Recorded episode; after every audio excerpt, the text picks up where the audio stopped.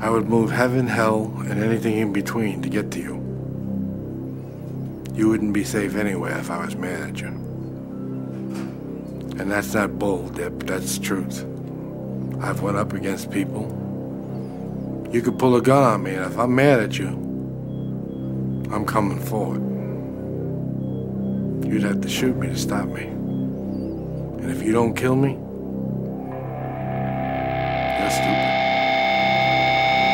next time you see me,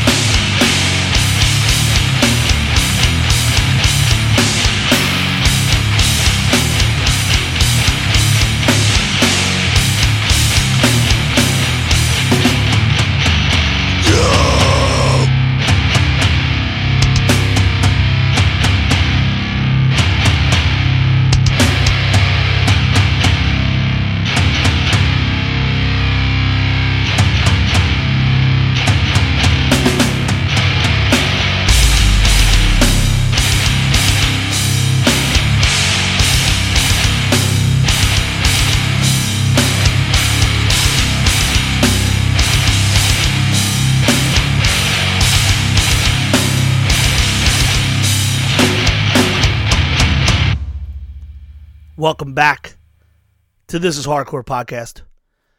You just heard Pull Your Card. The track is Beg for Mercy from their EP Bandcamp, Beg for Mercy. Pull Your Cards from Los Angeles, California. We'll have the links, TIHC Podcast. For me, I wanted to make sure that people checked out this band.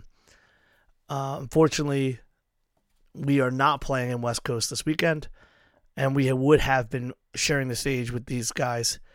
And I, I saw an amazing video of them at the midnight hour covering Shattered Realm and was looking forward to playing with them. We are rescheduling the date. So, the minimum for now, World, check out, pull your card. Fucking awesome. And hopefully, you'll hear more from them. And I look forward to sharing the stage with them at the midnight hour, which is a fucking sick DIY venue in the San Fernando Valley of lovely California.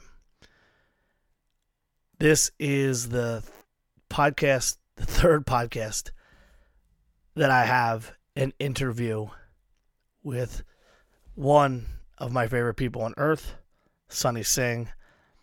And we go down some different rabbit holes and discuss stuff that's been going on lately.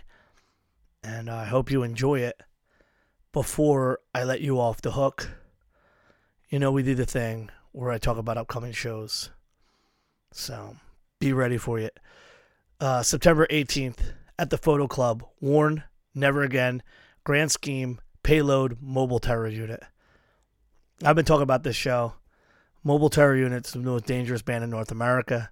Warn, probably one of the hardest voices out of a fast hardcore band from Wilkes-Barre. Never Again, still killing it. So fucking awesome. And I don't know much about Grand Scheme or Payload, sorry. Make sure to check that out. And then Pay for Pain, Peroxide Blonde, MX Lonely, Ultralight, and Holy Mountain. Uh, that's five days later on Friday, the 23rd, at the Foto Club. And then we've got the Carbonite Like a Sickness record release with Shackled, Statement of Pride, Adrian, and Carried by Six. That's October 1st. October 8th, Varials, Boundary, Orthodox, Distinguisher at the church. The very next day, the Life's Questions World Full of record release with Regulate, Three Knee Deep, Hangman, Invoke, Fixation, Carried by Six. So many crazy shows. Make sure you're going to philly-shows.com or phillyhcshows.com and check out what we got going on. Thank you for supporting the Acacia Strain show and the Creeping Death show last week. Good times to be back in the First Unitarian Church. To um ten, oh I don't want to say ten. Um, a year after we had gotten back in there, we had the shows 9-11 and 9-12, 2021, and the show was 9-12. The church is just as hot as it was when we left it in June with the No Pressure show a lot more coming up. Obviously, get your tickets for the Youth of Today show Friday, November 18th.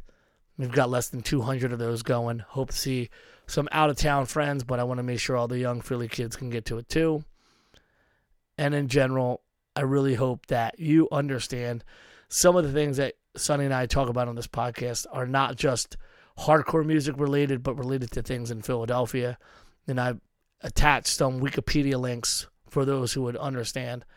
Philadelphia, obviously, it's our homeland. It's the only place I've ever lived. And I've seen the slow walk of gentrification and cleaning up areas. And I feel like this is the, in my 42 years, this is the most rapid paced onslaught in so many different locations. It's like they were allowing a wound to fester for years and getting rid of so many native Philadelphians just to prop up all these bullshit houses and bring all these idiots in. And some of the stuff that Sunny and I talk about are related to an area in West Philadelphia, University City, and the displacement of locals who are already having a hard time having to live in low income housing. And some of you may not give a fuck about this, but this is a thing that you'll see all over the country and it shouldn't be too much of a surprise. But thank you for tuning in. This is almost, I think it's like three days or two days shy of the two year anniversary of Sunny being the second episode of This Is Hardcore podcast. Thank you once again for celebrating the uh, two years of it. And let's fucking go. I'd like to welcome back to the show someone who has now been a part of the This Is Hardcore podcast, not only two years ago, to the day, actually, three days after the very first episode that Sunny was on, episode two of This Is Hardcore podcast. But then we had you come back. Did we not? Yeah, I forget what episode.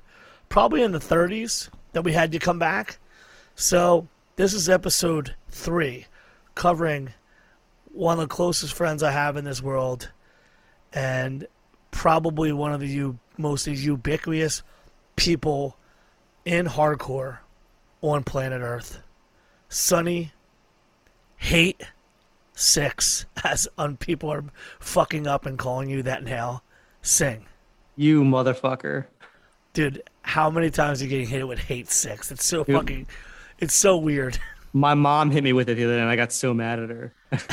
She's like, "Why are you upset?" I was like, "Mom, you can't be doing that, dude. People don't know how to spell Sunny. It's either they spell it with an O or with an I. I'm like, it's not that hard. It's really not that difficult." Um, was I really on it after? I remember the second episode, the, the first episode I did. I don't remember coming back. Yeah, we did it we did another episode on you. Um specifically to talk more so if I remember correctly, it was like when I was like trying to do topical stuff. I'm gonna pull it up. I just gotta go to my TIHC podcast to do it. Uh, actually, I talked about it last uh, last episode because I went through, I went through and ran through every friggin' episode I ever did, and I, re- I, I, I remember specifically. Was that were we talking like political coverage or something? Yeah, well, that was what we. It was like using your reach for a positive outcome, and um, I'm pulling it up. I I know you're. I know you're in like the. Yeah, I know you're somewhere in the 30s Yeah. Okay, that sounds familiar. because you you were number two, and then we had it, and I, I was going through this thing where I was like, this whole as as you talk we talk about often like as you progress in the what do you want to call it the me, the, the the media programming that you're involved in or just in your own way that you do things yeah you're actually episode number two then you're episode 42 so pretty fucking cool to be honest Damn. if, if you ask me And what are you up to now? You're this is this is uh 94. 94 Wow. So you know we're keeping you in the loop we're not shutting you out you ain't going nowhere I ain't going nowhere. People think people, man, it's it's funny. People are like, uh, my friends have been giving me shit like, oh, good to see you filming hardcore shows again. It's like, listen, I was I was away for a couple weeks. Like, I'm not gonna not film a fucking hardcore show, you know, just because I'm taking some time off to do what I want to do. Um, but yeah, I ain't going nowhere. You're not going nowhere. Uh, well like so what i was saying is like as you're as as we build these things up that we do and it kind of you know what Hate5six started as which was covered in episode 2 so we're not going to go over it. You know what Hate5six started as and where it is now it's not a straight line. It's i think it's a center of you started in a center point and just kind of started circling out and hitting things and then revolving and started hitting cycles of stuff. So you know, you've you've stayed close to everything that we've been involved in since day one. And now looking at the last just the last six months, I think you've done not only some of your best work, you've reached some pinnacle penultimate goals, but you kind of rolled back to stuff that you've always always been a part of. And I think that that's integral to the person that you are, which is kind of like when you tell me that someone asks you, like, oh, it's cool to see you back, it's like, my man. like, if there's I one. never left. Yeah, not only do you ever left, you haven't even left your morals. In fact, you just kind of continue to hit these bases over and over again where it's like, okay, cool. Just got done doing something that I never thought I could ever possibly do. Uh, I'm going to go ahead and now turn all my energy back into the components that make Hate5six what it is. And then, you know, your your donations that you pull out is still absolutely fantastic. Your most recent, you donated ten thousand dollars to the Abortion Funds org. Four thousand six hundred came from sale of your merch. Another forty six hundred came from a reviewer who very graciously matched whatever you could raise. And then you had eight hundred six in revenue from three other voters, and then someone else donated five hundred to another cause, which you chose the Save the UCT townhomes, which to me, you just went from being the fucking dude who just like jumped around the country and filmed every fest in the last six months to filming your heroes. Like the things that brought you here, everything we talked about in episode two. You come home and you break into a building with a mass of people and you videotape it. it's the fucking most chaotic thing. Yeah, But, I um, mean, yeah, nothing's. I've. It's just nothing's changed. If like you said, I've. I've. If anything, I'm kind of just doubling down on on everything I've. I've been doing. So, in Philadelphia and 40th and Market, there is um, these UC townhomes, which has always been for low income subsidy based housing.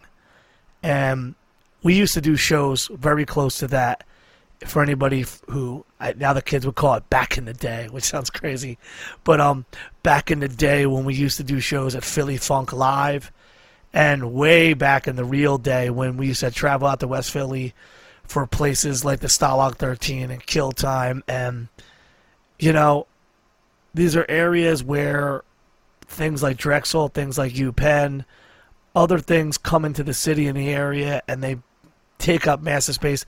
Um, Presbyterian Hospital. There's always these big enterprises that come in, and so the city subsidizes these buildings to try to keep people in the working class in affording housing. And then with the boon of building and the New York City people coming to Philadelphia, they're trying to dem- um, demolish these townhomes and basically move all these families out of this neighborhood.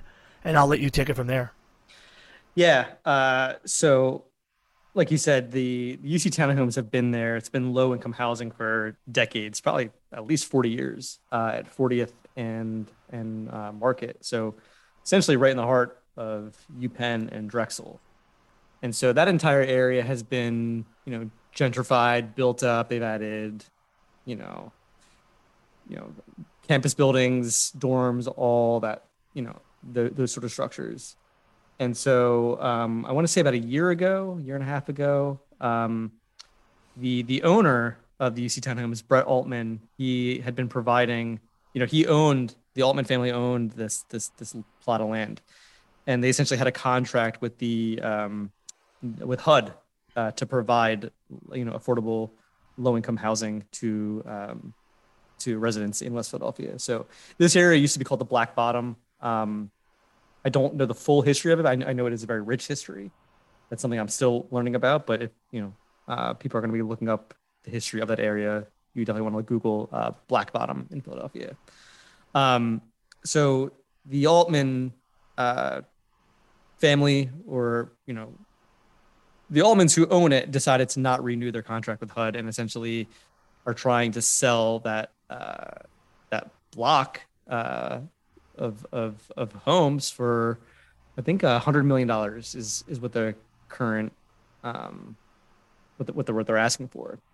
So they they gave residents I think like a year notice to try to find um, new housing and also provided them or provided some of them with um, housing vouchers. And so part of the issue is that you know not everyone has received their vouchers, and the people who have received their vouchers have not been able to find um, adequate housing. Because I don't know if people know this, but you know it's just because you have uh, a voucher doesn't mean you're guaranteed to find housing. So a lot of places, a lot of you know um, landlords are, are are turning down some of these residents who are trying to find a home, and also a lot of these a lot of the, a lot of these residents have lived there for decades. So this is all that they know. They've they've grown up there, they've had kids there, and like we're at a point now where like several generations have lived there, and so to ask them to uproot is um, it's nothing short of violence in a way um, because essentially people these families feel safe there. There's there's 70 families, predominantly black families, I think some Latino families as well. Um, but this is what they call home. This is where they they're they feel safe. They feel safe letting their kids play outside in this community, and to ask them to find somewhere new um, is is you know pretty wild. So that's the the the current situation, and I think they were supposed to be handed. They were supposed to be delivered eviction notices um, about a week ago. Um, and as far as I heard, that there there was a delay on that, so I don't think the eviction notices have been have been sent out yet. So, and and, and the, the other part I wanted to touch on just was, earlier today, I was listening to some interviews with some of the residents who were living there, and you can hear in their voices. Some of these are, you know, elderly families, and you know they're being told that they have to leave, and so you can hear the stress that that incurs on on anyone who has to relocate. You know, essentially uproot their entire life, their entire life, and, and relocate. So, um, I don't think people are always aware of that impact you know, of just the stress that shit can have on you. So not not to say it's the same thing at all, but like for example, um, a couple days ago after the gel show at the at the Sonic, my tire blew on the drive home, and so I just drove home essentially on the rim, and I got home, and in the you know, I, I drove to my mom's house because she lives not far from that Sonic. And so in the morning, she's like, "You slept here? What, what what's going on?" I said, "Well, yeah, well, my tire blew," and I was pretty calm about it. I wasn't upset.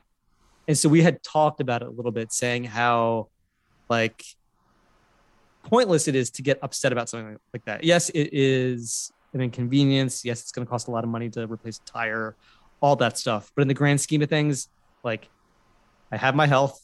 You know, there's people who have it worse, and just stressing out about the littlest things just does nothing but take a toll on your heart and your health. So, my mom is saying that put you know that in perspective. It's like you really, you know, when something goes wrong, you really got to think about the perspective of it. So, but but anyway, like hearing these residents having to deal with relocating, it's like, you know, yes, there's the the obvious toll of having to uproot and and find somewhere new, but also just that stress adds years to your life. You know what I mean? It's it's something that I don't think people are always aware of about um, you know, facing difficult times. But um there was a rally in at City Hall um, about a week ago where residents from the UC townhomes came to speak about their experience and what's going on. There were hundreds of people who came out in support. Uh, there have been multiple rallies throughout the summer um, in support of the UC townhomes, including like encampments that were set up at the at the housing project, um, essentially to block developers from, you know, coming in and, and either handing out eviction notices, whatever it is. There, there was actually like a uh, a uh, encampment set up. But so about a week ago, we had this rally in Philly. A lot of people came out and, and spoke. I was live streaming the whole thing.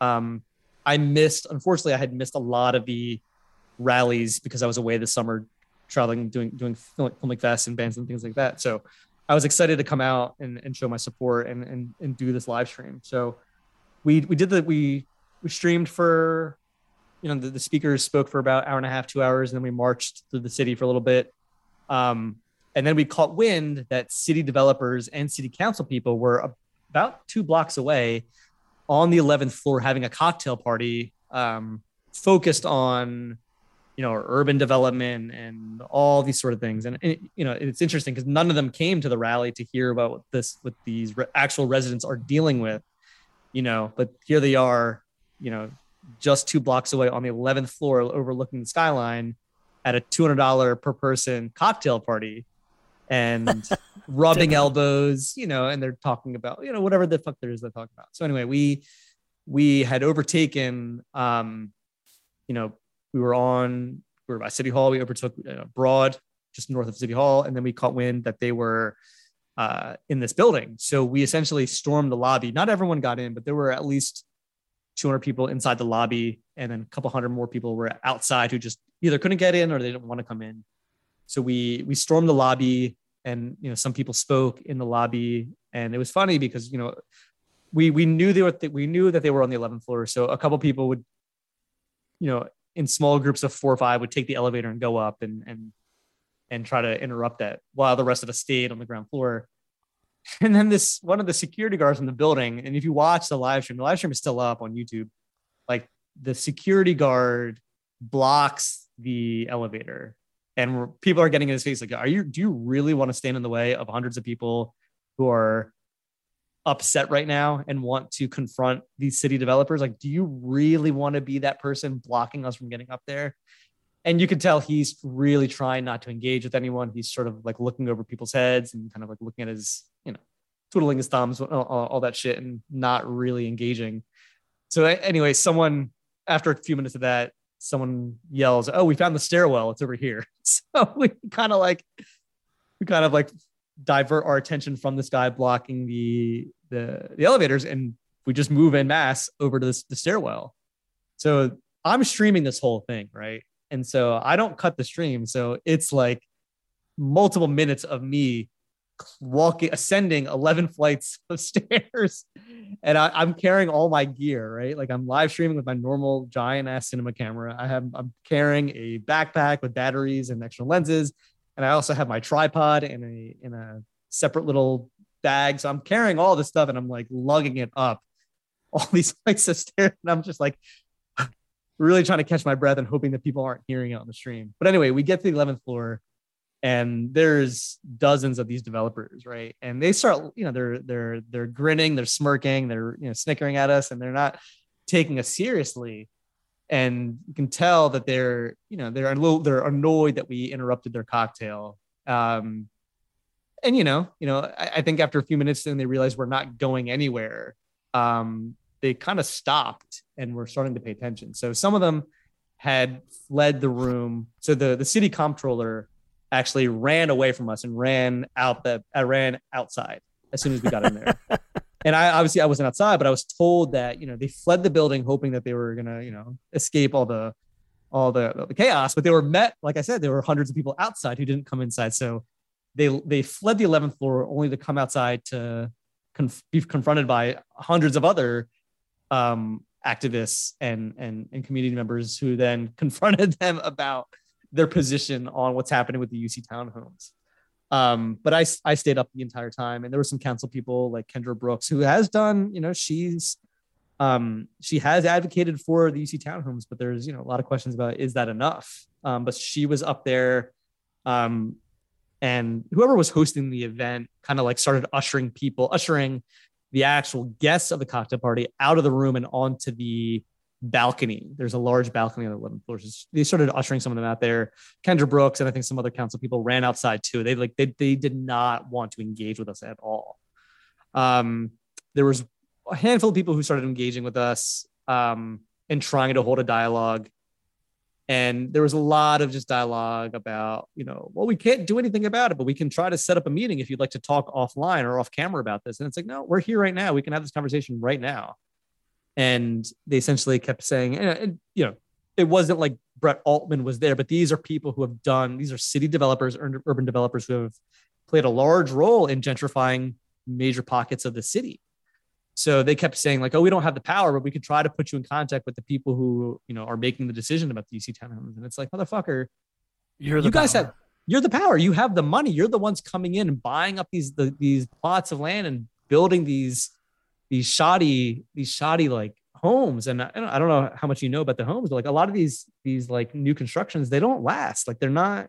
They're putting them up all over the city, and they look nice if you some i mean i don't think they look nice at all but if you know people think they look very modern and futuristic all that all that shit but you know the some people who have lived who have purchased these homes for a couple years you know they're coming out saying you know my plumbing no longer works. This leaks. This is falling apart. Like people are realizing that you know they're coming in and building these homes that aesthetically are supposed to look modern and and whatnot but they they're not they're not built like they built homes back like 100 years ago. Like i don't think these homes are built to last more than a couple years. So what's really happening in the city is it's not unique to philadelphia by any means but it's it's certainly tragic. And now you know we're having discussions about or we're seeing discussions about you know the 76ers want to build a fucking arena in in center city essentially right by chinatown. And they had tried building i think the philly stadium right or the eagle stadium. They tried building it in chinatown like a decade or two decades, whatever it was. And there was a huge pushback being like, if you build a fucking stadium near Chinatown, that's going to displace so many residents. That's going to disrupt the entire like culture and community around Chinatown. Like you, you can't do that. So we're once again having to, I say we, but I mean, just mean community residents of Philadelphia have to deal with this again. Like, do we really need a a stadium in center city that's going to cause all this major traffic it's going to cause all of this shit you know and what's going to happen with the residents so it's it's a larger conversation about urban development and what it means to quote unquote revitalize a city when the cost of that revitalization is like kicking people out who've been there for decades right And so that's sort of the situation with the UC townhomes. And um, yeah, so like I said, I don't really know um, what the current status is. I think the residents are trying to, um, they're trying to buy it. You know, they're trying to take ownership of that low income housing. Um, so I don't know the status of that. Um, but they do have some demands, um, immediate demands, like you know they're they're demanding for an extension on um, the eviction. Obviously, they have some demands for immediate repairs. They are demanding some compensation per family. Um, so the total, you know, they're the Altman family is looking for about a hundred million dollars for this sale, but um, they actually received the land for a dollar, believe it or not. Yep. And through through eminent domain. Um, I was going to read something about that actually. yeah, so that's something I'm still learning about, to be honest. But yeah, so they they're essentially selling this land that they got for one dollar, and they've they've received all these tax credits and benefits by providing it by having this contract with HUD, right, to, to be able to provide um, low income housing. But now they're trying to sell it for for hundred million dollars. So one of the re- one of the demands from the residents um, is they're they're demanding five hundred thousand dollars of financial compensation per family, which amounts to thirty five percent of the total sale price. Um, and this is supposed to um, account for you know the history of that that specific piece of land being stolen from indigenous people during colonialism and Let me show you. Let me let me break into this real quick. Yeah. So Black Bottom stood between 40th and 32nd Streets in West Philadelphia. Depending on the sources, they'll decide on the northern and southern boundaries, but the neighborhood generally understood to have been north and separate from the campus of the University of Penn, south of Mantua and Powelton villages. And before the area was called the Black Bottom, it was a part of overlapped other smaller towns. Once the consolidation of Philadelphia, which is basically at a certain point in time in the 1850s, Philadelphia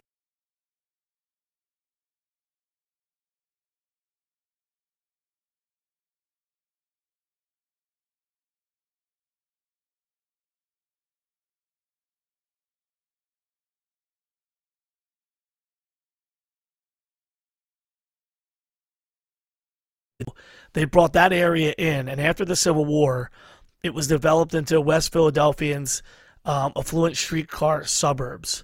And basically, the University of Penn moved there because of that. After World War One, wealthier residents were using the streetcars to go further west out of the city, and that neighborhood then kind of became in decline. So then, this is the beginning of the industrialization that helped win World War One and would help World War Two. So migrants from the southern states, from uh, from the uh, African Americans, moved into that neighborhood because there was housing discrimination basically everywhere else in the city. And then in the 1920s, and then later in 1950s, Penn, Drexel, and University of Sciences and Presbyterian Hospital basically wanted to recreate and build the area to be now known what it's called University City. Now here's where a quote from Wikipedia. The first major clash between black bottom residents and white institutions came in 1963 over plans to build a science magnet high school on 7.6 acres of land in Unit 3 between 36 and 38 along Market Street. Black residents believed that the very few of their children would gain entrance to magnet school, which is being designed for children of faculty, staff, graduate students of Penn and Drexel. Construction of magnet school to be called University City High School would displace families and individuals living in that area. And then they magically portions of the area were declared blighted by the city, and the remaining properties were purchased by eminent domain, which is what you're talking about. Basically, they were purchased for about a dollar. And what's fucked up about this is this is in ninth, late 1960s. Residents estimate between 4,000 and 15,000 uh, local residents were displaced to build what we now know as the Market Street University cities. And- Fourteen thousand is that what it said? yeah, different sources will claim between 4,000 and 15,000 uh, people were displaced in the 1960s. That was before they gave them the UC townhomes as kind of like the caveat for the displacement. So now they're just basically this is the coup de grace to finally push out the remaining people who barely survived. And then another article, and this is important to Philadelphia, and this is important to people in other areas because you're going to see this all over the place. They're, as you said, they're all getting put they're all getting what was the term you used? Uh, tickets, or they're all getting Uh, the voucher, the vouchers. yeah, they're getting vouchers. However, the current Philadelphia system has a forty thousand person weight limit. Oh yeah, yeah. So yeah, there's a there's a waiting list forty thousand households long, neither natural or inevitable. The forced displacements are the result of concrete choices made by Philadelphia and Penn administrators past and present. And that's uh they talk about it. This is the West Philadelphia Corp, a coalition between uh, claiming Penn as a majority shareholder for a mission to redevelop West Philadelphia as the university city. And that's where they started uh, they labeled it as a blight to invoke the eminent domain.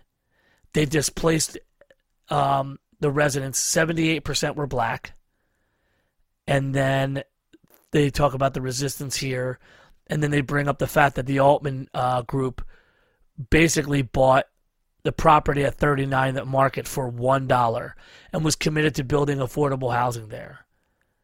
And it was small in comparison to what they thought, and then now with the potential one dollar is now worth one hundred million dollars.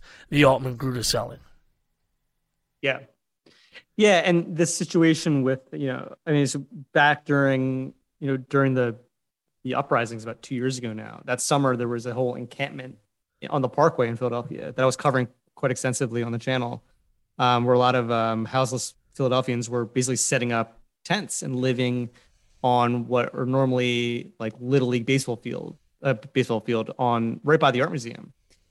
And so the situation then was, you know, the Philadelphia Housing Authority again, they're supposed to provide some percent some percentage of their homes that they own as low income housing and they weren't they weren't doing it. And like you said, the wait list even back then was tens of thousands deep. And so what the Philadelphia Housing Authority has done, you know, people can dive into this, but like they've also have been been in you know engaging in that practice of you know intentionally blighting areas of the city to drop down property values so they can buy it more. And so it's it's a very deliberate thing um, that goes into gentrifying and displacing people and communities especially communities of color in order to bring in new developers and and, and all that shit. So it's not new. It's it's part of um it's part of a process it's a very it's a it's a it's a deliberate process that they have here I couldn't I couldn't agree more. And I was told for years from the fact that we lived in the river wards that they eventually would be building on the river and they've done that. In Philadelphia they've created an entire neighborhood that never existed before called North Bank within 3 or 4 weeks. You know, like just boom, let's just prop let's just prop up these houses. They're all worth 600,000.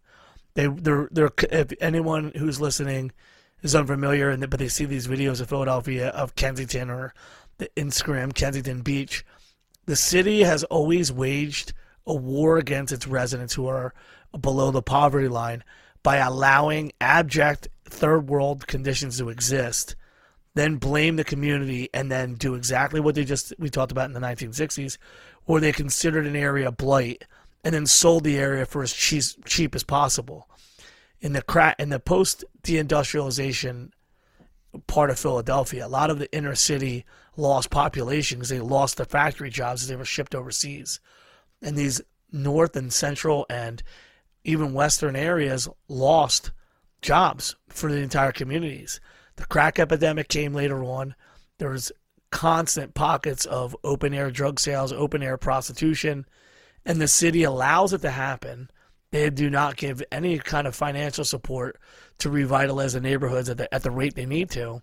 And then they wait for the perfect time to sell off the land for pennies on the dollar and bring in gentrification when they could bring in rich uh, donors who want to support the local schools, Temple, Drexel, uh, University of Pennsylvania, and others, as well as just opening displacement.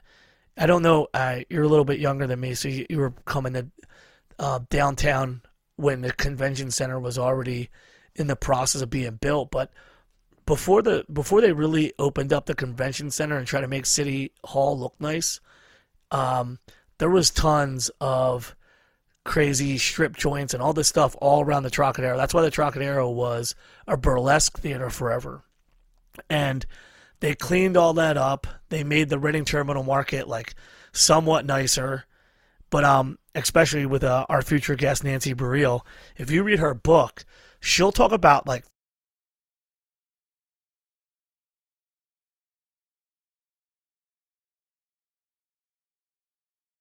old movies from the late 70s even into early 80s like trading places like it was not a nice area and um, they slowly built from the center city out.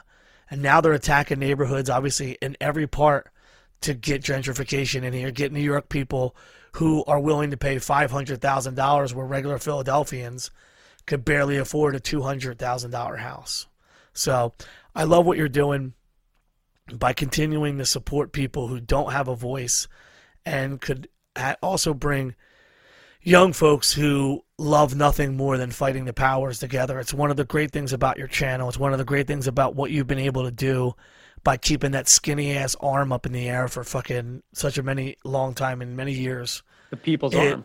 The people's arm is bringing people closer to things that are not only in their own backyard if they're from this area, but to their own specific thoughts on the world and how this gentrification and displacement is everywhere, as you can see. the only correction I have, and this is something that I've had to, and this is not me being pedantic here. This is something that I've had to like really think about. Is you know, there's always this discussion like voice of the voiceless or speaking for the voiceless. I'm not trying. I'm not saying that you were saying that I'm doing that, but like, I think these people actually do have voices. I think marginalized people do have voices. It's that people who should be listening aren't listening. So I've I've learned to be like, you know what, I I'm not speaking for these people. When I go to like an indigenous peoples rally, I'm not speaking for them. I'm amplifying the voices that they do have, the agency that they do have. Um, but yeah, it's like for me, that's always been the forefront of the channel. You know, it's like we there's something about hardcore and punk. Like we we come in, we create these we transform the basement of a fucking church into a venue, right? There's something literally transformative about what hardcore and punk is. Like you come to the show and like your friend is running sound. He's never learned to, he's never, the only reason he knows how to run the soundboard, this fucking massive soundboard, is because he went to a show when he was younger and learned how to do it. Like there's something about coming into these spaces that changes the way that you interact with the world. And so I'm trying to take those things and that spirit, that energy, and like apply it to the outside world. And and I think people when they complain about why mix the two, it's like, motherfuckers, these are people in my community. Like, you know, you, know what I mean? Like Mumia Abu Jamal, political prisoner that I advocate for, I'm friends with his grandson, like his grandson. So it's it's it's not this intangible thing. Like these are people who are part of the community, you know, and and and and I think we probably touched on this before, but like, you know, for example, you know, when when at, at the height of the uprisings that were happening in Colombia, you know, people are like, why are you posting? Why are you posting? You know, political updates about what's happening in Colombia, all the all the unrest and and all of the the turmoil, and it's like, well, we have fucking Raw Brigade in our own community here who are from Colombia, who have family there. So it's like these things that people think don't like intersect with hardcore actually do. It's like I'm sure we I'm sure there's people who come to Philly shows who have cousins or know people or might even be from the UC townhomes. Uh, We don't you don't you never know what someone's connection is. So for me, it's all part of the same. It's you know if i'm if i'm ha- helping to advocate for a community it's because they are literally part of the community so it's it's to ask for that stuff to be separated i think is completely disingenuous and and misses the point of what it means to be a part of a community so i mean that's that's how i think about it at least I appreciate the correction, and I should have I should have uh, vocalized it that way. That you're just amplifying voices, you're not speaking for them. And I think, especially just holding a camera in the air, you're basically allowing their voices, and you do the uh, every year I fuck up the term for it, but it's the in lieu of celebrating Thanksgiving, oh the national day of mourning the National Day of Mourning, and and you don't do any dialogue. You just keep your camera rolling and you let the other people speak for what the event is. And I think about the thing about hardcore and if you touch on Raw Brigade, I don't know if chills went up your back, but seeing Carlos speak in his native language and there were so many kids in the crowd who understood what he was saying, that's like a moment where you can see for the East Coast things are continually shifting. Like I've played California many times, I've played Texas, I've played Mexico, I've played in Spain where you hear that almost the entire time during the sets before we get on, and I hope the kids understand what the fuck we're saying. But it was amazing to see him shout out and give love to all these people. And there was tons of people that came from so many parts of South America that I think it's important. I think also it's good to give people who may only see some perspectives a worldview. You know, like it, it's important. And, and Hate5six, which has always been a labor of love, I did an episode and I, and I uh, two episodes ago, and I brought you up as a labor of love. And you know, although a success, it's still a labor of love. It's something that, you know, there's no Maserati parked in your fucking in your in your garage here. You know, you've never sat on your um, laurels and passed off and said, you know what, I don't have time. And actually, I think you made a meme about it. Didn't you do it like today or two days ago or something like that? Where someone was like, can they send, hopefully they can send Sunny, like, like you've got a bullpen, like a taxi cab stand. Yeah, yeah videographers. Was... like, all right, we're gonna send Mac out to this one, and you go to this one. You know. Yeah, and I, I think to your to your point, it's like, you know, just just just to take a step back, you know, I, I go to I go to the shows. I point my camera. I let it roll. I film the opening band playing their first show. I play the, the supporting acts who are part, you know, you know, midway through their career, whatever you want to call it. And then I filmed the headliner playing their last show. It's like every band gets the Hate5six treatment. And the thing about it is, like when I go to these rallies, it's like, dude, I'm gonna go. I'm gonna hit stream, and you're gonna have some person at their first rally speaking in front of thousands of people for the first time. You're to have like incredible, really eloquent veteran activists like Mike Africa Jr. getting behind the mic and, and giving, delivering a really powerful speech. And so I really, the more that I do everything with the Hate5six, the, re- the more I realize like there's a there's a term in mathematics called isomorphism, right? It's like essentially the structure is the same. You kind of like decorate things a little differently, but the underlying structure is the same.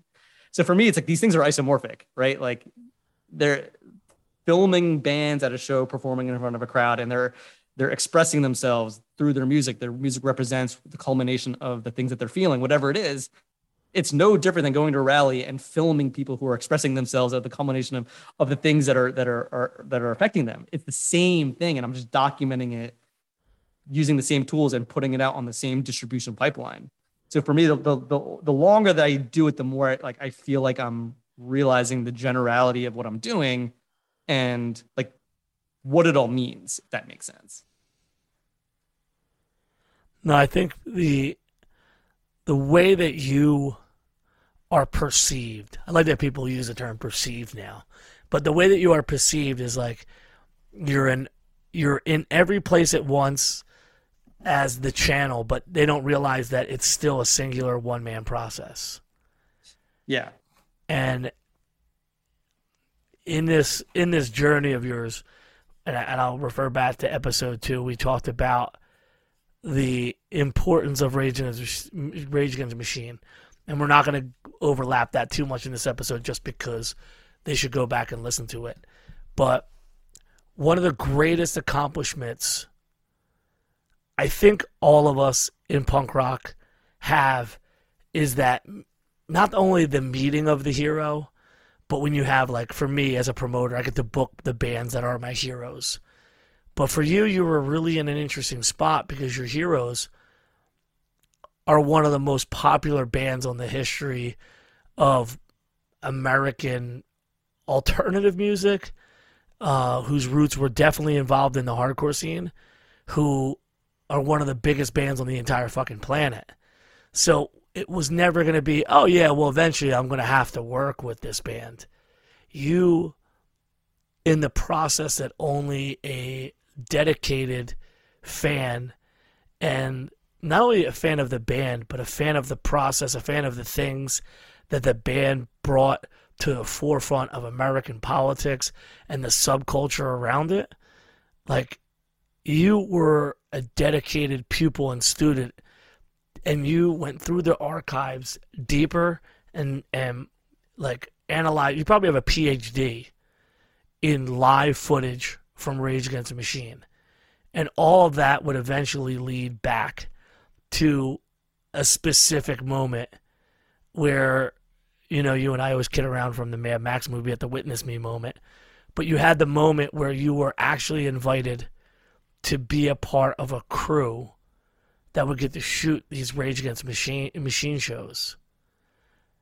And to me, it was one of the greatest moments just to know that you would be a part of the production to capture them live. And then to stand with Glennie Freeman is just another like, wow, how does this like you know, like you're standing with giants. You know, like you're in the fucking you're in the pit with these guys shooting the band that you never thought you would ever you know, if someone gave you a free ticket at that level, you would have been mind blown. You let it, let your now your son or your eight five six, and your job is to shoot the band and give them a different perspective. That's the accumulation of thousands of hours of work and dedication through your entire life, not including the thousands of hours that it took to get the channel and Hate5six to be such an important process in social media when it covers these kind of events to do this. And I just have to congratulate and tell you that's an accolade that someone didn't bestow you on it because they were trying to throw you a bone. You worked blood, sweat, and tears for so many fucking years to get to it. I, I really appreciate that. Um, yeah, I, I feel like I've honestly been playing 4D chess my entire life to get to this moment, to build something that they just could not be denied, that could not be ignored, to the point where it's, you know, where where to the point where the response was, you have to work with me. There's no other choice, right? And so I feel like I'd been sharpening my blade for 20 years just just to have this opportunity. And um, you know, I I essentially wrote their management an email on my birthday back in April, and I said it's a very long email, 1,200 words, and it was a bulleted thing, essentially outlining the reasons why I had to shoot it, and they couldn't say no. Very politely saying that, essentially.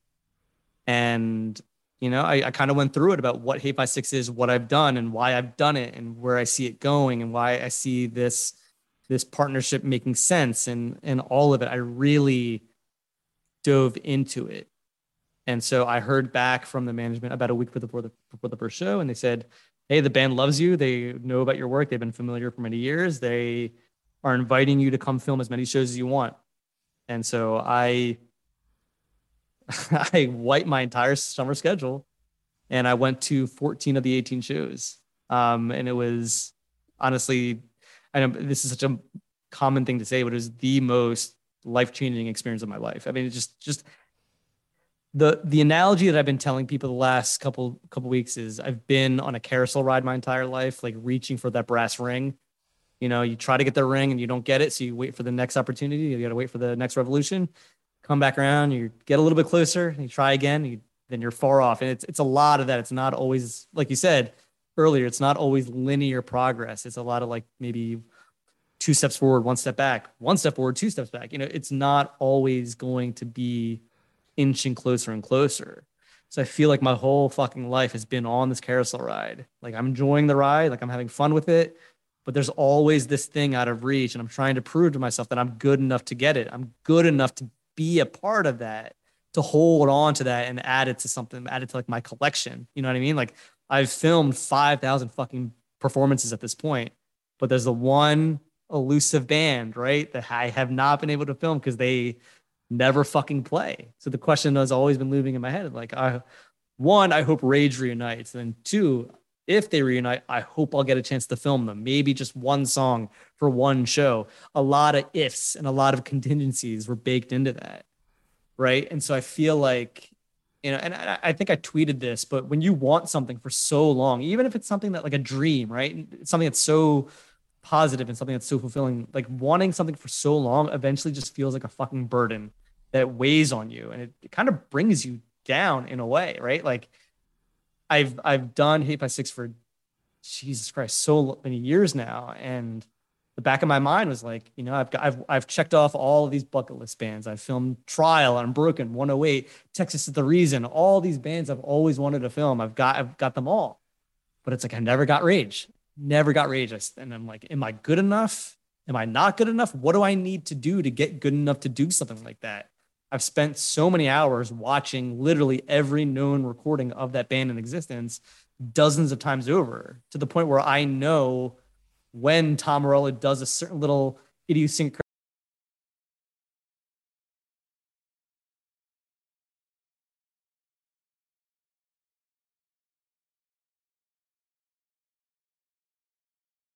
dissertation, like the, the defense, right?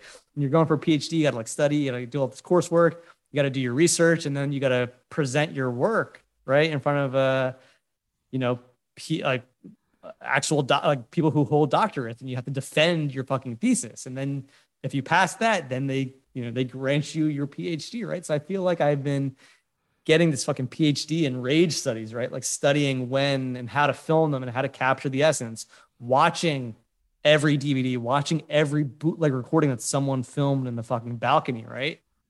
And so for me, you know, I've a lot of my shooting style stems from all the hours I've watched, right? So even if I never got rage, like so much of how I shoot, not just how I like film the pot, the protest and things like that, but like even just how I stylistically shoot comes from hours spent watching how other people film that band and how they captured it and how they made me, a fucking 10 year old kid in 1996, feel like I was at Rock am Ring in in in in Europe, or was that Lollapalooza '93, right? Like seeing recordings and making it feel like I was there. There's something powerful that it like literally transforms you, transports you from being in a suburban bedroom in New Jersey in 1996 or 2001, whatever it was, taking time traveling you back like a decade earlier to some other part of the world and seeing a band play in front of like tens of thousands of people there's something completely amazing there. And really, that's what made me want to get into by Six. And we talked about this before, so I'm not going to belabor it. But like, if a shitty VHS recording, I say shitty, but it's like not, I say shitty in terms of like the fidelity of it, not the person's filming style, but like if a low quality VHS recording of a band can make someone feel like they belong somewhere or they're a part of something or that they were actually there physically, my whole mission has been like, well, what if if that's what a VHS recording can do? Like, imagine what like a, a five camera angle thing with with like a pro mix soundboard. It's all published for free. It's freely accessible on the internet. Like to some random kid browsing YouTube and stumbling upon it. Like shit. Like there the the the, the potential for that to transform someone's life and open their eyes to like culture and art and music outside of what they know. Fuck, man, that's like I don't know. I, I think that there's there's there's incredible power there. So when I when I wrote to Rage, I just said, look, like you guys have to let me do this. You know, I'm not asking for anything. I'm already going to be at these shows. I already have a ticket. All I'm asking you is to give me the same opportunity. I literally said I want the same opportunity that you're going to give Glen Friedman and Danny Clinch to take photos of you. And so last night of the tour, I see Danny, I see Danny Clinch and Glen Friedman in the photo pit, and I'm like, fuck, I, I, I made it. There were so many moments during this tour where I just had to take a step back and be like, I fucking made it. I did it. I literally did it. What I was set out to do as a fucking 10 year old kid. Like, I, I think I told it to you, but like, I, I feel like I beat the final boss in a video game I've been playing my whole life. Right. and it's, yeah. uh, you know, and, you know, I, it was amazing to just be able to shoot next to Danny and, and Glenn, but they weren't even there the whole tour. They were there just for the last night at Madison Square, you know? And, you know, at every show, there were local photographers and the, the, the camera policy for those who don't, know, who don't know at like these major big shows is normally the photographers can take photos of the first three or four songs and then they clear out the photo pit. I was the only person throughout the entire tour that Rage let stay in the photo pit. So basically, after you know the first couple songs during like Bulls on Parade, Bomb Track, People of the Sun, you know, it's chaos in the photo pit. There's all these photographers getting photos and whatnot. But after that first block of songs, they kicked everyone out, and I was the only person there. So it was literally the band on stage, me, then the security guards behind me, and then 20,000 people behind them at every fucking show. So there were so many moments where I just had to take a step back and just soak it all in. Like I would turn around and just try to wrap my head around how fucking massive these arenas are. Cause you have to you have to understand I've I've never filmed arenas that big before. And it's you know, it's uh it's completely different from filming a band playing at the church, but it's also not. Like the the way that I film Rage is the way that I film a punk band and a hardcore band because that's how I feel. I feel like that's how you capture a band like that, right? And so I, I learned, you know, through this tour. I, I met some amazing people um, on the production crew. It's a really pretty big production team. But you know, again, this is my first foray into working like a big, big production, right? Like I was not, I had no idea what I was getting myself into, right? And so everyone I met was super nice. They a lot of them were familiar with Hate5six, which I thought was incredible. Um, just to you know come in and feel like oh these people you know these people work with Motley Crue and Madonna and they film you know all these massive you know these shows for Netflix. These are these are professional videographers and filmmakers and whatnot and production crew right who work on big sets and big productions and for them to acknowledge what I was doing and to be familiar with it I was like damn okay that's that's kind of cool. Um, but I, I I also had to win some people over. You know, there were people there who were not familiar with what I do, um, and how I do it. And you know, pretty early on in the tour, I've had I had some people come up to me being like, "Hey, I had no idea who you were. I thought you were just gonna be some random guy that you know the band was gonna let film." And then I went on YouTube. I typed in Hate5six, and the quote from someone uh, was essentially, you know, I had no idea who you were. And then I went on your YouTube channel. It just seems like all you do is film bands and post them all day. And I had to be like, "Yep, that's literally all I do." I mean, I do more than that, obviously, but my entire life has been has been built around filming bands and the essence of bands and, and capturing it the right way. Cause like, again, you know, I'm not just coming up and setting up a tripod and walking away. It's like I'm filming it. I'm trying to capture certain moments, certain dynamics, and I'm trying to convey that through the video. And uh, you know, the band was sharing a lot of my stuff on social media pretty much from the jump. Um, and that was pretty humbling to see that they were posting my stuff and tagging me, right? Like and and and showing that respect and just seeing the response from people. Um, you know, a lot of people at the shows recognized me. They would come up to me and say, you know, it was, you know, they were so excited to see that I had been able to achieve this thing, and I was there to, to and to and to do it. And uh, you know, one of the things that I said to Rage's manager in the email was, look, like as a 10 year old kid in 96, I did not have a ton of, not a ton of people who look like me, you know, brown people, people of color in pop culture. Yes, there were, you know, a bunch, but like in heavy music on MTV, not so much, right? And so I said, you know, that was important for me to f- be able to find my agency and my voice and feel like I belong in a community like this. Um, and I said, I said, listen, you know, a lot of young people follow Hate5six, especially a lot of like young kids of color. And I said, if you give me an opportunity like this, it's going to make them feel like that they can fucking do this too, that they can set out to do whatever they want and be a part of a community or be a part of a big fucking thing that they would never think in their wildest imaginations could be possible. And, you know, like the Danny Clinch and, and, and Glen Friedman encounter, I've had so many kids message me since coming home from the tour being like, listen, man, like seeing you, you know, a, a lot of kids of color message me saying like seeing a, a, a fellow brown person achieve this makes me feel like I can do whatever I want. So it's it's been really emotional. I'm not gonna lie. Like a lot of nights, just you know, a lot of nights early on where we're, you know, I got choked up. I I I I'd shed some tears. I'm not gonna lie. I'm not I'm not afraid to admit it. Just allowing that you know emotion to really sink in and and, and embrace it because, like I said, my entire life has been building to this, and you know I had to I had to kind of let it all out.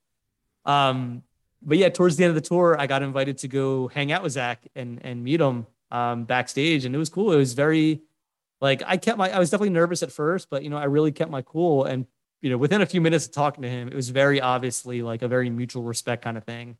He was referencing things that I do with Hate5six that I had no idea he knew about, like referencing tweets that I made, referencing videos. Like he clearly is aware and familiar with Hate5six, you know, and you know, he had actually visited the Dischord house the day before in DC and you know, he, you know, he's a big fan of, you know, everything that Ian, Ian MacKaye has done, right? So Ian was showing him like the Dischord archives. And Zach was telling me that he was, you know, he was just mind blown just seeing all this stuff. And it was there was a moment, there was a pause, and I said, That's funny, Zach. Like I had the same reaction when I find like a rare Inside Out recording or rare rage recording. And he just started laughing, right? And and it was it was a cool moment because he was like, Listen, man, like he's like, I love the way that you run Hate5six. I love the way that you you archive it. You archive these things. You you it's not like you just go and film it and then you're done. Or like I get a tape from someone, like I research the hell out of that tape. You know, I figure out when it was filmed, where it was filmed, who filmed it, like all that shit. You know, so he has been really familiar with my process, and he, you know, he's an archivist at heart. Like he uh, he has an incredible wealth of knowledge about all kinds of music, and so to realize that he, you know, was recognizing the way that I run the channel. Not that I just do it, but the like the the nuance behind how I do it meant a lot.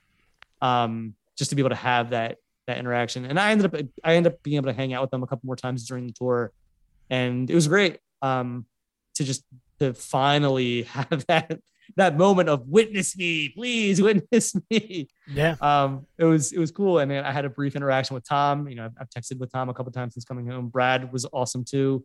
Um, I ended up doing drum cams for Brad during the tour. Um, so the other the other thing I wanted to point out was, you know, early on in the tour, kind of like what I was allowed to do was just have one camera angle, and I was only in the photo pit, and that was it. So my strategy was, you know, I filmed the first few shows. You know, I was I was also only allowed to take uh, video recordings of the first couple songs, and then I had to switch over to, to photos, which I had never taken photos of a band before. So if you look at some of the, you know, some of the some of the rage posts early on the tour were my photos that they were posting, and it's like I was just trying my best, and I think some of them came out pretty good. But I was literally just on the fly learning how to take photos while in the pit, while in the photo pit for Rage Against the Machine. But my strategy was, um, you know, I, shot the first couple shows, three or four songs, one camera angle, and then I would send clips to the band, send clips to the management, and I would say, hey, if you like what I did with one camera, if you let me do two, I can do even better. So, you know, they eventually let me do two cameras. So I set up a wide shot and I said, Hey, you like the wide shot? If you let me set up a third camera, you know, I'll stay in the photo pit, but let me set up a camera on stage. I can get like a shot of Brad on the kit. So halfway through the tour, I was running three cameras, right? Like on my handheld shot in the photo pit, a wide shot at the back of the room, and then a drum cam off to the side of the stage, locked off. And I sent that to Brad. Brad was like, dude, this is amazing. Do you think we could set up a second camera closer up? And I said, why? Actually, yes, I have more cameras in my bag. I came prepared, right? So by the end of the tour, by the last couple shows at Madison Square Garden and things like that, I was running five cameras for Rage. I had my handheld, I had the wide shot, I had two drum cams, a wide a wide drum cam and a tight drum cam, and then I had another camera locked off to capture uh, Tim on bass. And so Brad Brad was a big fan of the drum cams um, because he was able to study them. Because you know drummers love to watch themselves. It's good practice and good you know good way to like analyze technique like kind of like a football player watching old old games to figure out where they mess up. So you know brad and i got into a routine where you know the show would end um, i'd go back to the hotel i would go back to my hotel i was i wasn't with the band to be clear i was like traveling on my own paying out of pocket um, i would get back get back to the hotel i would stay up till 4 a.m this again this is what i do for like this is hardcore right this is hardcore ends I go back to my my place. I I stay up till 4 a.m. dumping the memory cards, sorting the files, charging batteries. I sleep for two hours, and then the the, the cycle repeats for the next day of the fest. So I went into like this is hardcore mode during these rage shows, right? So you know, I'd show it end, I'd go back to the hotel, I'd dump cards, I'd edit some clips, I'd send it just so that in the morning the social media team would have stuff to post. And then I would send Brad his drum cam. He was like, dude, this is awesome. I can like study this. And like, it was great, like being able to like provide him, you know, not just provide the band like good social media content, but actually provide them resources to help them play better and perform better. So for me, that was like, a, that felt really rewarding to be able to like, you know, yes, work with the band, but really work with them and be a part of like them playing shows again after 11 fucking years. Right. Um, and the last thing that I'll say, you know, was you know I, I, came in there you know hoping to you know be respected right I you know the management respected me the band respected me but I was like fuck I hope the people who are working production respect me and like I said like a lot of them knew about my work and they, they were they were all about it but I really feel like I still had to take the respect from from from just being in that environment. Because again, like, you know, I don't work in Hollywood. I'm not working major productions outside of this Rage show, right? Like my typical day is filming a band playing in front of 30 people in the basement or 50 people at Kung Fu Necktie or 200 people at the First Unitarian Church, right? Like that's that's home for me. That's where I sharpen my blade, like I said. So I came in there and I was like, you know what? I don't have the Hollywood experience, but I'm just gonna roll with it like I like I shoot a fucking hardcore show. So I think some people on the tour were like, holy shit, you're running five camera angles by yourself. And like, how do you do it? Like, I really feel like, you know, the people on the tour who did not know about me or were not familiar with hardcore punk, they got a crash course in what it is to be a part of the hardcore punk community. Because, dude, like we were talking about earlier, like being involved in hardcore punk, it teaches you to be resourceful, it teaches you to be transformative, it teaches you to create to cr- literally create something out of nothing because no one's stopping you. No one's telling you that you can't start a zine. No one's telling you that you can't learn how to book a band or learn how to run sound or learn how to like pick up a camera and do it. You just fucking do it and no one's gonna fucking stop you. So I think that the some of the people on the production, like they really just by me being there, they got a fucking crash course in what it means to be like fundamentally be a part of this this culture that we love. Because it just it teaches you to be so obsessed about this music and this shit that you you you want to keep going to night after night right? It just it it it it uh it, it rewires your brain and i think that when they saw the way that i work and the way that i operate it was like okay this isn't just some dinky kid with a dinky fucking vhs camera this is like a literally a one i'm not you know I'm a one man fucking weapon house. It's, it's kind of like what I wanted to show is like, listen, I know, you know, I'm not here to steal your thunder. I'm here to, what I'm here to do is create a love letter to a band that I care about. And I'm trying to work alongside you. And that means you're going to have to deal with it. Like you're going to have to accept that I'm here because I, you know, one, the band and management want me here, but two, I earned this. I've worked my entire life for this. I deserve to be here and you can't fucking stop it. So, this is the question that ends all questions. When the endorphins ended and the mental thing kind of collapsed, and you realized, like, oh, fuck, I did it. How many hours were separated before you just launched back into regular Hate5six mode? Uh, I can look at my calendar. I, I want to say like within the next day or two, I was back to filming horror shows. I actually left. You know, it's funny. Um, so when Rage played Madison Square Garden, they had five sold out nights at MSG, which is kind of kind of incredible. I think I think if you play Madison Square Garden, you're required to play two nights at least. There's some sort of requirement. At least that's what I've heard. And normally it's two, maybe three. But they sold out five nights in MSG. So it was like I think like a Monday, Tuesday, and then a Thursday, Friday, and Sunday. So there's a Wednesday off and Saturday off. So I spent that Saturday. I came back to Philly and I filmed that Simulacra Simulacra record release show at at Philomoka. So I was literally like leaving the Rage tour to go do this. And even earlier on in the Rage tour, I left. I left the Canadian shows. I I, I missed the Cleveland. I think there was a Cleveland date of Rage that I missed to go fly to Baltimore to film the End It record release show. So I was literally, dude, I literally skipped some rage shows to go film hardcore bands. And I'm, I'm I have no regrets about it. Like I listen, I'm never not going to film a hardcore band. Like that's this is home for me. This is what I want to keep doing. I don't want to level up from this. I mean, listen, if Rage calls me again, says, "Hey, you want to do it again?" I'll, I'll go do it. But it's not like I'm using hardcore as a stepping stone to like abandon it. You know what I mean? So yeah, I, I left. Um, I did skip some shows to do the End It show and then I came, I, I flew back out. I, I, I actually skipped Rage's second show. I went, I, I, I, I skipped Saturday. This is hardcore. I missed Hate Hatebreed. I missed it, unfortunately, to go film Rage's first show back. Um, but I flew back the next day to film Sunday. This is hardcore. Um, I was gonna fly out that Monday to go see Rage's third show, their second show in Chicago. Um, but I opted not to because I wanted to film Gridiron playing in an empty pool in Greg Falchetta's backyard. so even though I still, you know, I was like, damn, I, I, I can say fuck it and just do the entire Rage tour and you know, some people will be upset with me, but like I have every right to do it. But I still put Rage on the back burner and and and still filmed hardcore shows throughout the whole fucking tour. So uh people want to get mad at me. It's like, listen, I fucking I did both. I, I I literally did both.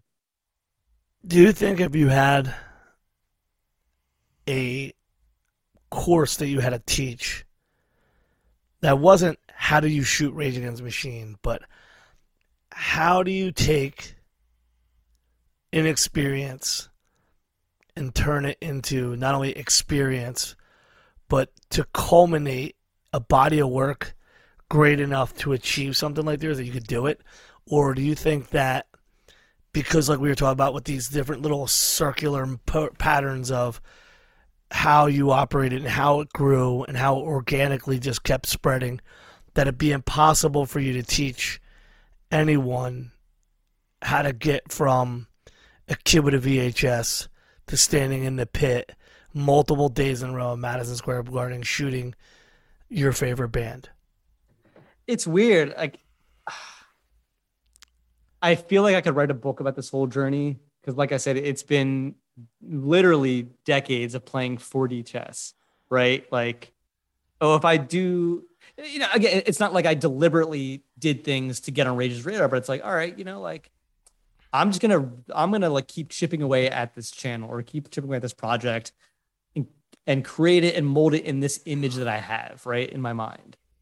And so, you know, one of the byproducts of that was like, it slowly culminated to the point where, like, it was a it was inevitable that the band would it would come across their uh, their radar. Like Tom loves Anti-Flag. I happened to dig up old Anti-Flag recordings that happened in Boston, and like I shared it a couple years ago. I I, I, I digitized it, I cleaned it up, I posted it, and Tom retweeted it. So it's like it got to a point where you know the stuff I was doing just was on like you couldn't ignore it anymore, um, even if you tried.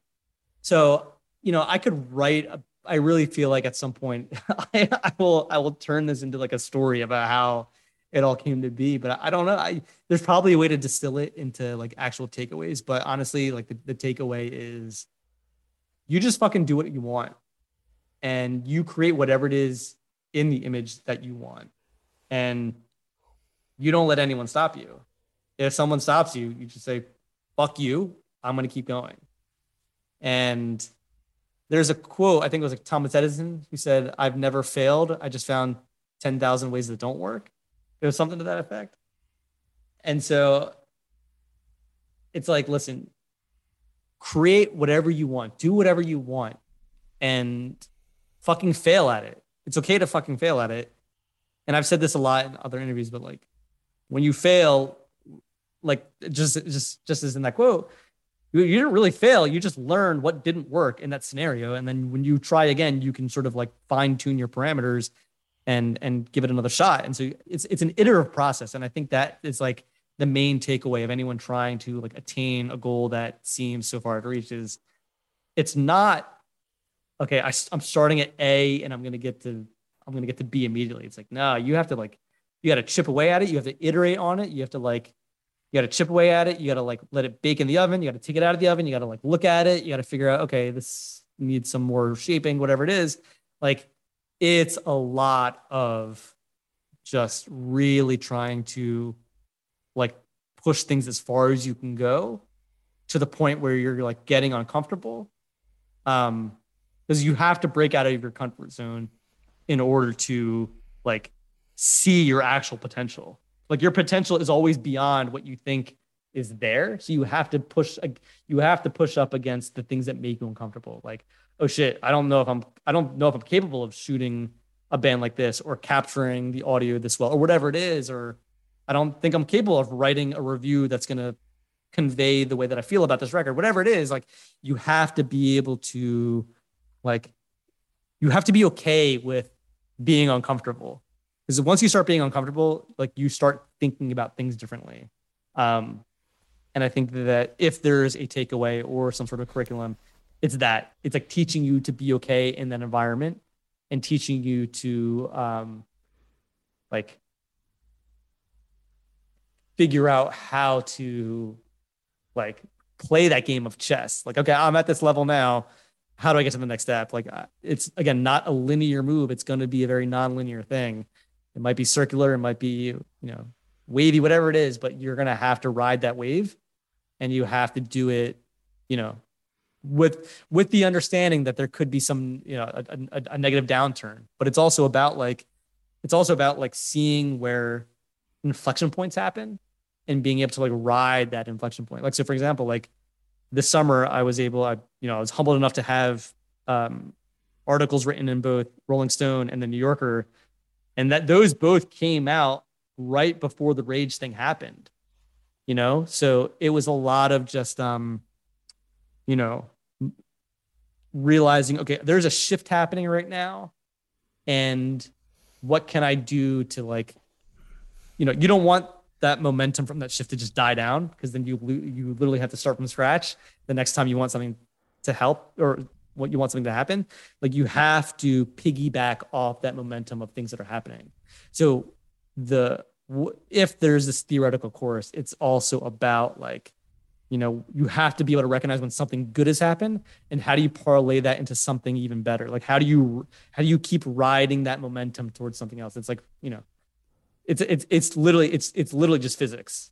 You know, at, at some point you realize it's just physics. Like how do you continue this, you know, the the ball the snowball is going down the hill, right? How do you keep it from stopping? How do you how do you keep it going? Well, if there's anything that you do, it's I always love that you have a mix of what the average person would consider like a crazy, tedious, arduous project, but you're like, nah, this is business as usual and then also just the casual return to just shooting shows, even if the headliners are unknown, even if the rooms aren't totally full, you go right back into the regular mode that kept you there.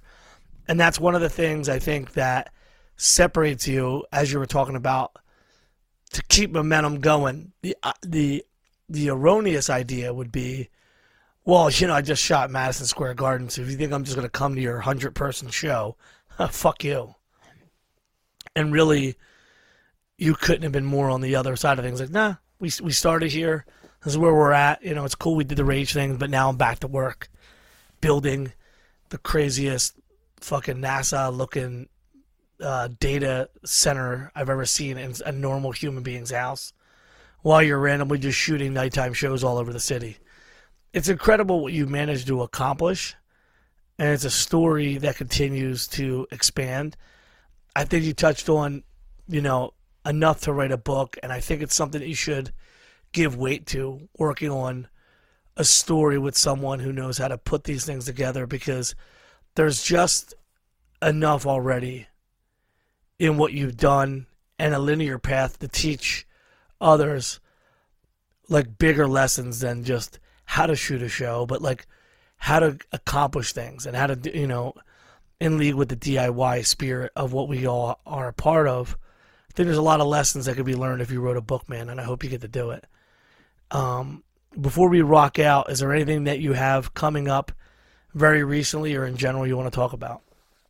Um, trying to think. I, guess one point I wanted to I, I forgot to mention is that one of the one of the cool impacts that's been happening from these Rage shows is you know really what I what I try to do with the channel is I'm constantly trying to cast a wide net because you don't know like listen I film grindcore I film metalcore hardcore punk you know everything in between. I'm trying to film all things under the under the sun right? So I don't expect everyone to like every band that I film but I the way that I look at it is you know if you follow the channel long enough you're going to find something that you like. And it could be the gateway that gets you to start going to shows or make you want to start a band whatever it is. So one of the one of the for me you know it didn't end with filming Rage, right? Like Rage was, you know, a, was was part of this journey.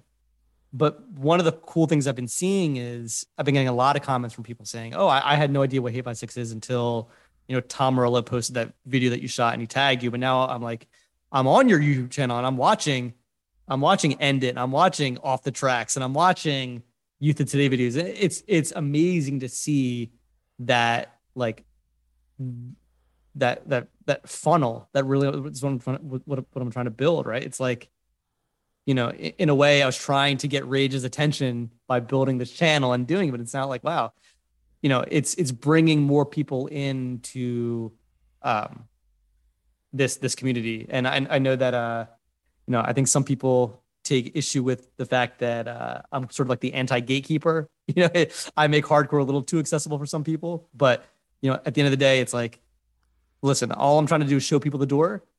Can't force them to walk through it. If they walk through it, hopefully they're chill. If they're not chill, it's up to the community to either, you know, show them the way or show them the door, if that makes sense.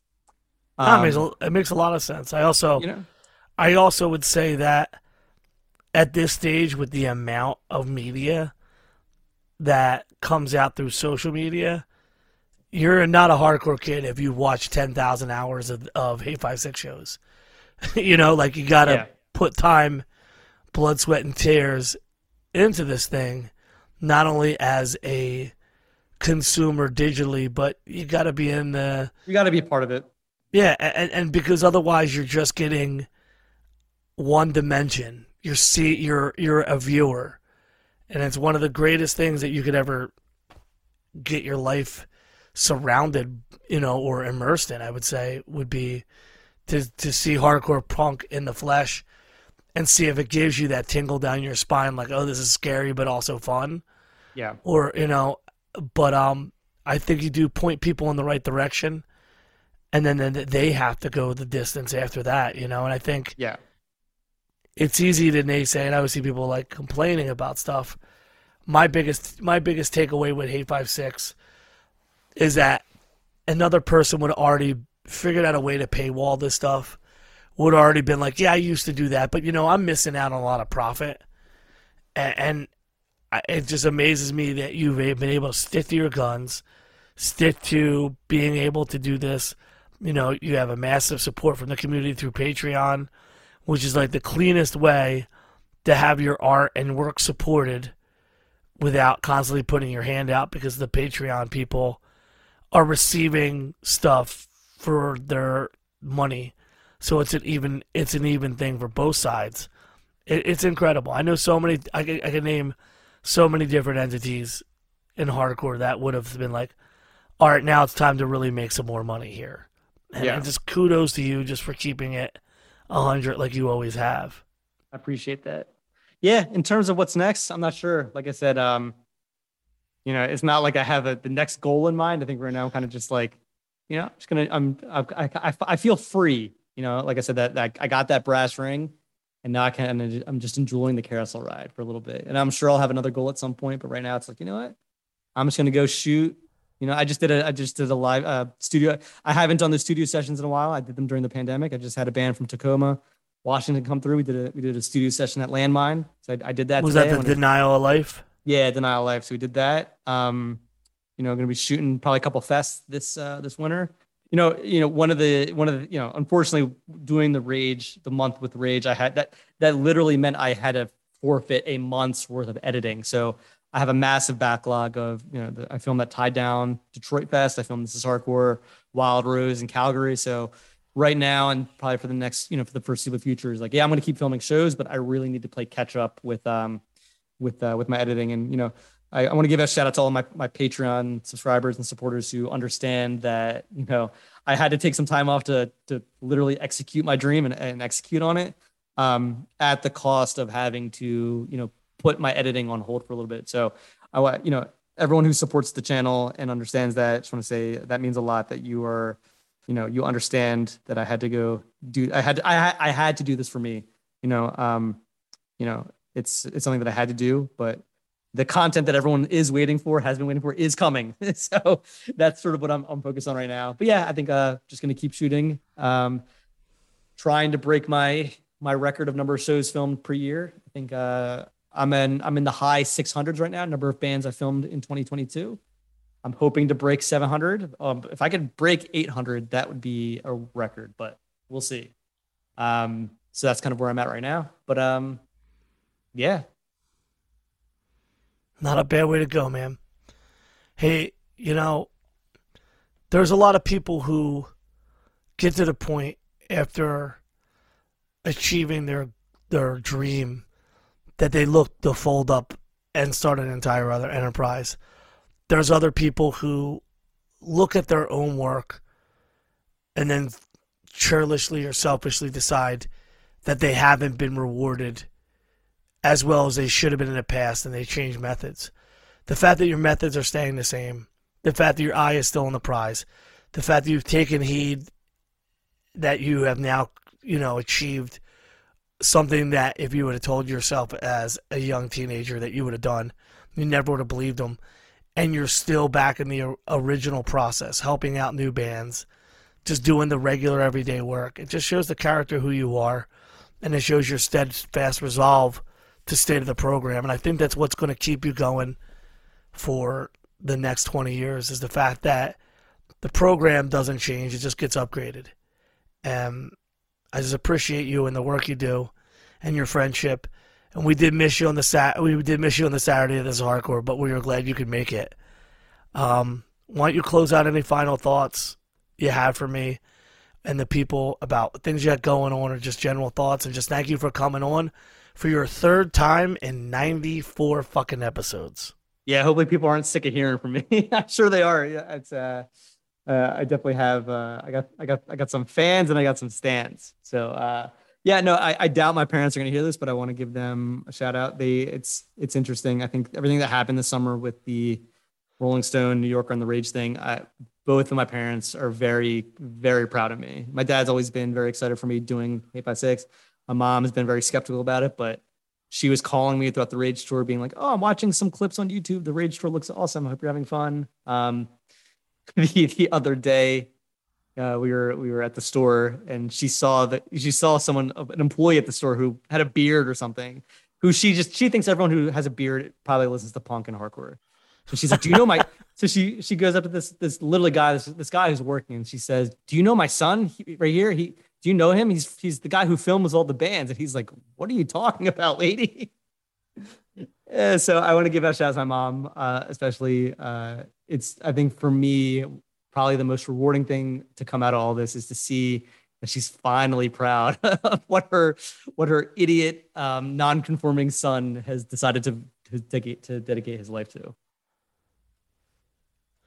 Man, that's absolutely fucking awesome. Your parents rule, and I just love that you had such an amazing summer. After I think when we first started talking about this, the first episode was a lot of well we don't know what's going to happen. And the second episode was more like taking charge of what you can do with the things that you have in front of you and to just see what you have going on now. What you have accomplished it's amazing to have been a part of your rise. And look forward to eating some food with you and just bullshitting i love you man thank you for coming back home Appreciate it. well that's it this is the third time we've had Sunny on. His story speaks for himself. I hope he does write a book. I hope he continues to do what he does. Needless to say, if you want to support Hate5six, the best way that you can do it would be a Patreon supporter. You click on that link, you can give them a dollar a month, five dollars a month. It's a weird thing to think about, but that five dollars goes into all the different things that he has going on. It helps him get equipment, it helps him travel it allows him to donate ten thousand fucking dollars towards um, abortion funds. There's a lot of selflessness in the work that he puts into, and his story is fantastic. And I'm glad we got that continue checking back in on him and seeing it. So if you want to support Sunny, that's the best way. Want to support this hardcore podcast, just tell your friends. Make sure you go to Philly HC shows on the Instagram and Twitter, Facebook, and follow. You know, things are simple. I'm not doing the Patreon thing. Got some things coming up with YouTube, got some new things going on. A lot of great episodes. Thank you for listening. Thank you for supporting. And talk to you next week.